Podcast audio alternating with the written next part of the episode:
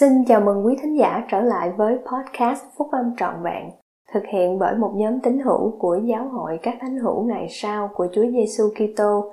Chúng tôi xin được chia sẻ cùng quý vị các nguyên tắc phúc âm giúp chúng ta có một cuộc sống hạnh phúc từ những bài viết đăng trong các tạp chí của giáo hội phát hành định kỳ vào mỗi tháng.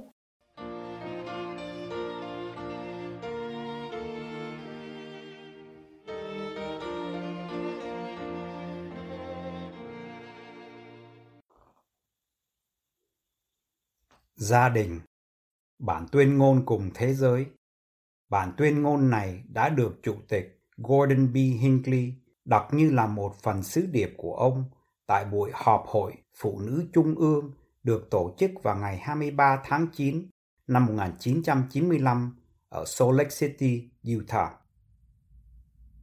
Chúng tôi, đệ nhất chủ tịch đoàn và hội đồng 12 vị sứ đồ của giáo hội các thánh hữu ngày sau của Chúa Giêsu Kitô, long trọng tuyên bố rằng hôn nhân giữa một người nam và một người nữ đã được thượng đế quy định sẵn và gia đình là trọng tâm kế hoạch của đấng sáng tạo dành cho số mệnh vĩnh cửu của con cái ngài.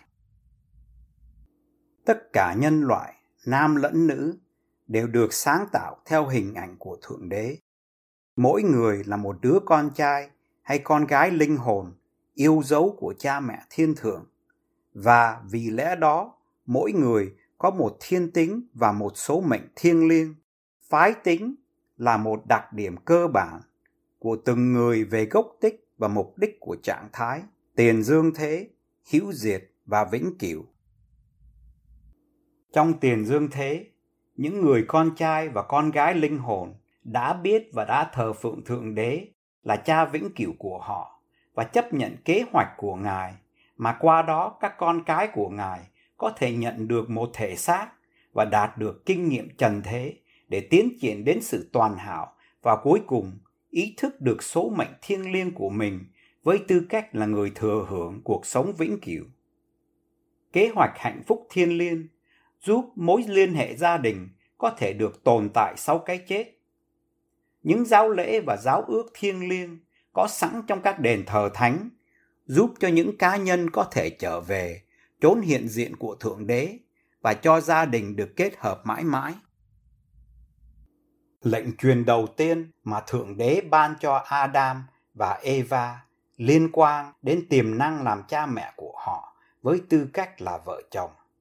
Chúng tôi tuyên bố rằng lệnh truyền của thượng đế cho con cái của ngài là phải sinh sôi nảy nở và làm cho đầy dẫy trái đất thì vẫn còn hiệu lực.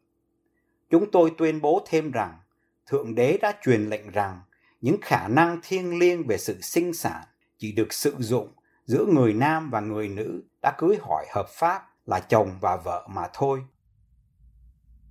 Chúng tôi tuyên bố rằng những phương cách mà qua đó cuộc sống hữu diệt được tạo ra là do Thượng Đế ấn định. Chúng tôi xác nhận tính thiêng liêng của cuộc sống và tầm quan trọng của cuộc sống trong kế hoạch vĩnh cửu của Thượng Đế.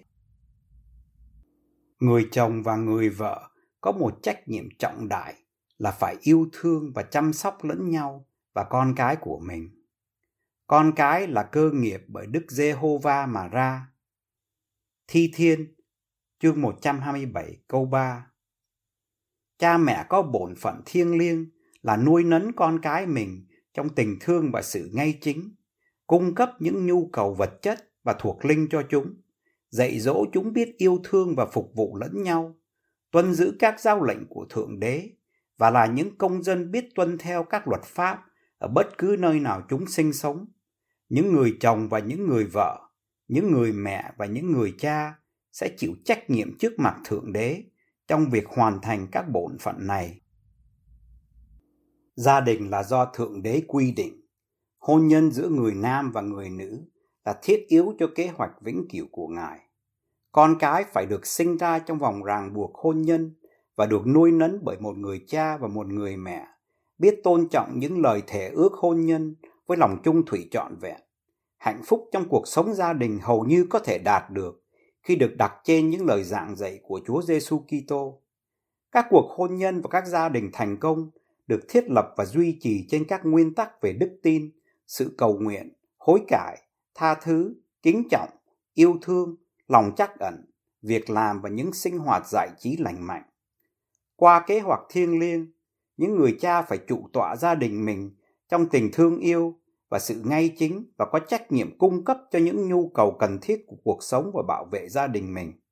Những người mẹ có trách nhiệm chính yếu để nuôi dưỡng con cái mình. Trong các trách nhiệm thiêng liêng này, những người cha và người mẹ có bổn phận giúp đỡ lẫn nhau với tư cách là những người bạn đời bình đẳng. Bệnh tật, chết chóc hay những hoàn cảnh khác có thể đòi hỏi sự thích ứng của cá nhân. Các thân quyến xa gần nên giúp đỡ khi cần thiết.